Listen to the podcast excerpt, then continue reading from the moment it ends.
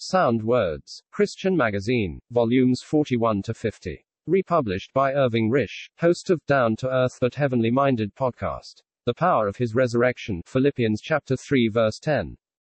In passing through this world, the Christian has not only to meet the trials and difficulties that are common to men, but has also to face the exercises and afflictions of spiritual conflict. Our conflict is not against flesh and blood, but against principalities, against powers, against the rulers of the darkness of this world, against spiritual wickedness in high places. All these enemies were ranged together against the Lord Jesus at the cross, and through men Satan encompassed his death. But the Lord used the weapon of the enemy to completely defeat him, even as we read, that through death he might destroy him that had the power of death. Hebrews chapter 2 verse 14. We should ever keep in mind that it is a defeated foe we meet in the conflict. Simon Peter did not realize the nature of this spiritual conflict, and completely underestimated the power of the enemy. He was naturally a very brave man, and was very devoted to the Lord, but he had to learn that natural strength is no match for spiritual wickedness. The enemy, using a maid, defeated and humbled Peter, and taught him, and us, that only in divine power can we meet the powers of darkness in the conflict of good over evil. Timothy was very unlike Simon Peter. He was not naturally courageous, but timid, and because of this was in danger of shrinking from the conflict to which he had been called of God. He required to be encouraged, and Paul strengthened him with the words, God has not given us the spirit of fear, but of power, be thou partaker of the afflictions of the gospel according to the power of God. 2 Timothy chapter 1 verses 7 to 8. If natural bravery and strength cannot help in spiritual warfare, natural timidity in itself is no hindrance. What we need is the spirit of power, which sets aside natural strength and natural timidity. God's power can be seen and learned in the works of creation, and this leaves man without excuse as regards his thoughts of God. For the invisible things of him from the creation of the world are clearly seen, being understood by the things that are made, even his eternal power and Godhead. Romans chapter 1 verse 20. Yet while the Christian delights to view the works of God in creation, and learns from it the skill and power of his hand, it is not by meditating on this that he is strengthened for the fight of faith. The most remarkable display of divine power that God has ever given was in the resurrection of the Lord Jesus.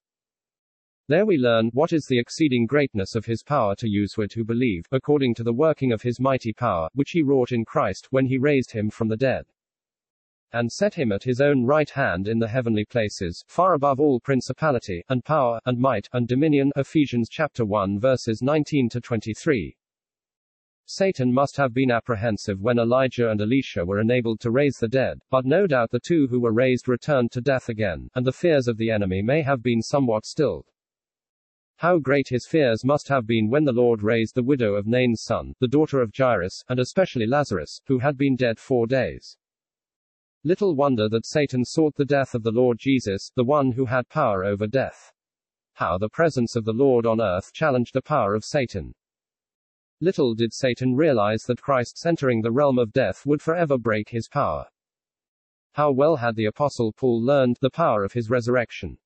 Had he not much earlier written to the saints at Rome of the gospel of God, concerning his Son, declared the Son of God with power according to the Spirit of holiness, by resurrection from the dead.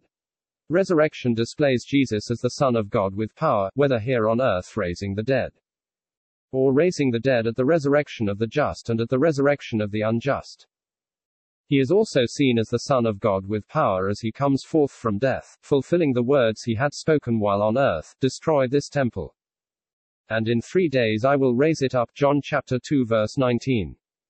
This was the power the apostle desired to know in a practical way. He had spoken of it to the Romans and to the Ephesians, he had encouraged Timothy to lay hold of it, but he wanted to know it experimentally in the details of his daily life. What could the enemy do with one who did not fear death, and who lived superior to all his assaults? The more the apostle knew experimentally the working of this divine power in his life, the more was he made superior to every trial and difficulty, and every assault in the conflict.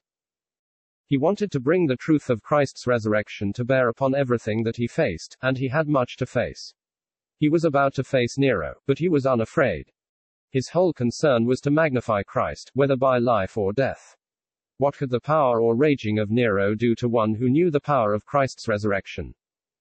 The knowledge of the power of Christ's resurrection in our souls day by day will enable us to be superior to every difficulty, trial, and affliction in these last days.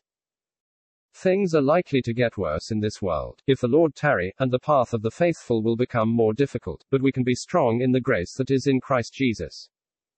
And rise above every difficulty, and meet every artifice of the enemy as knowing the power of Christ's resurrection. W. M. C. Reed